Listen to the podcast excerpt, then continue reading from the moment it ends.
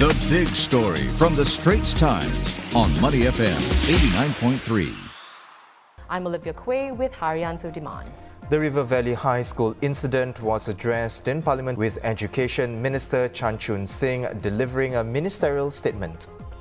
Since a Sec 1 boy was allegedly killed on campus by a Sec 4 student on July 19th, about 540 of the school's staff and students have sought psychological support through a caring actions in response to an emergency or care post.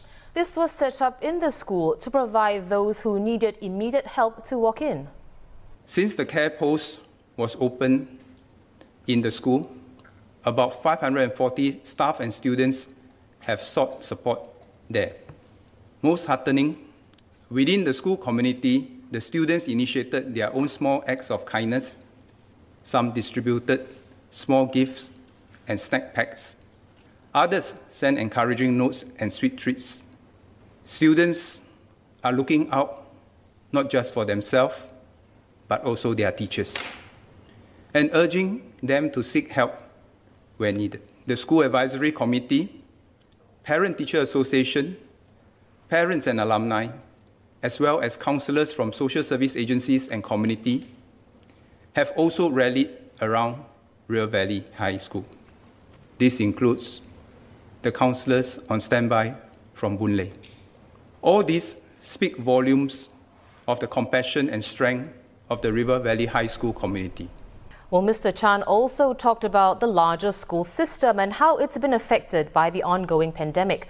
Amid schooling disrupted because of the Delta variant, he said that students taking the O, N and A levels this year will not be tested on some topics covered towards the end of their syllabus. All other students will also have the scope of their year-end exams reduced. Mr. Chan outlined the impending support measures in schools, which include the resumption of CCAs. First, we will strengthen the support network in our schools. All teachers will receive enhanced professional development on mental health literacy as a baseline. This will further strengthen our ability to identify and support students in need. We also aim to deploy more than 1,000 teacher counselors in the next few years. This is an increase from the over 700 teacher counselors we have currently deployed in schools. For our students, we will bring back CCAs for secondary schools and pre universities within the next few weeks as more students complete their vaccinations. We are currently putting our plans together on how CCA can be conducted safely within national safe management measures. We will also dedicate more time and attention to checking in on the well being of our students regularly. Schools currently have orientation programs for new students at the start of every school year. Henceforth, teachers will devote time at the start of every school term to check in on the well being of their students and guide them to know how, where, and when to get help. On top of better mental health support, Mr. Chan called for a more caring and nurturing environment for the youth because their everyday challenges are intensified by the internet, where comparisons with others are constant. Well, this adds another layer of social pressure for young people who are already facing expectations of themselves and their parents, as well as the difficulties of coping with the rigors of Singapore's education system. Here with us now is psychologist Dr. Geraldine Tan. She's the director and principal psychologist of the therapy room. Welcome back to the show, Dr. Tan. Minister Chan spoke for just under an hour, giving a timeline of what happened at River Valley High School, but more importantly, calling for more to be done to support the youth. What were the most important points to you, Doctor? He did the most difficult job of addressing the nation uh, to face have us face up to it.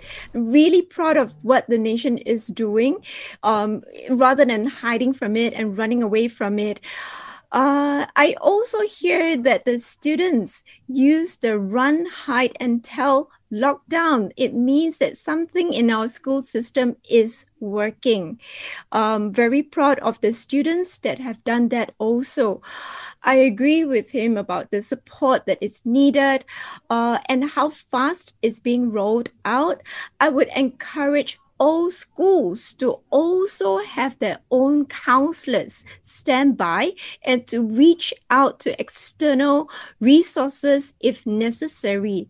Uh, because there would be secondary trauma there would be vicarious trauma from the teachers uh, all these very essential to address. And also, I'm hearing that there will be PTSD. I, he did not explicitly say that, but I'm glad that he acknowledged that. And we know that PTSD can, or post traumatic stress disorder, can last for a really long time. That's right. So, Dr. Tan, how significant was uh, Mr. Chan's statement today and how educators and parents address the mental health of our youth moving forward? There is movement, there is acknowledgement that we do need to pay attention to uh, how stressed the uh, children are in the school system. Uh, the the education itself, you know, does put a lot of pressure, but he also addressed the expectations placed on the children. So this is something that we know and we've spoken about, but to hear it so publicly by a minister, I think that's very important. That uh, we need to know that you know our children are not defined by our grades. I know cliched as it sounds, this is something that I want to remind all parents and teachers that our children are not defined by grades. So it's wonderful that he has, uh, you know, addressed that. Um, I, I I do want to applaud the competency of the educators uh, that that they stood by the school in every single school the principals who have a lot of weight on their shoulders um, I, I think this period of time has been extremely trying for them and um, I'm so glad that he addressed them and gave them a platform to talk about things. Well, Dr. Tan, it's great to hear your, your thoughts on what happened today. Thank you so much for coming on the show. That was the Therapy Room's director and principal psychologist, Dr. Geraldine Tan.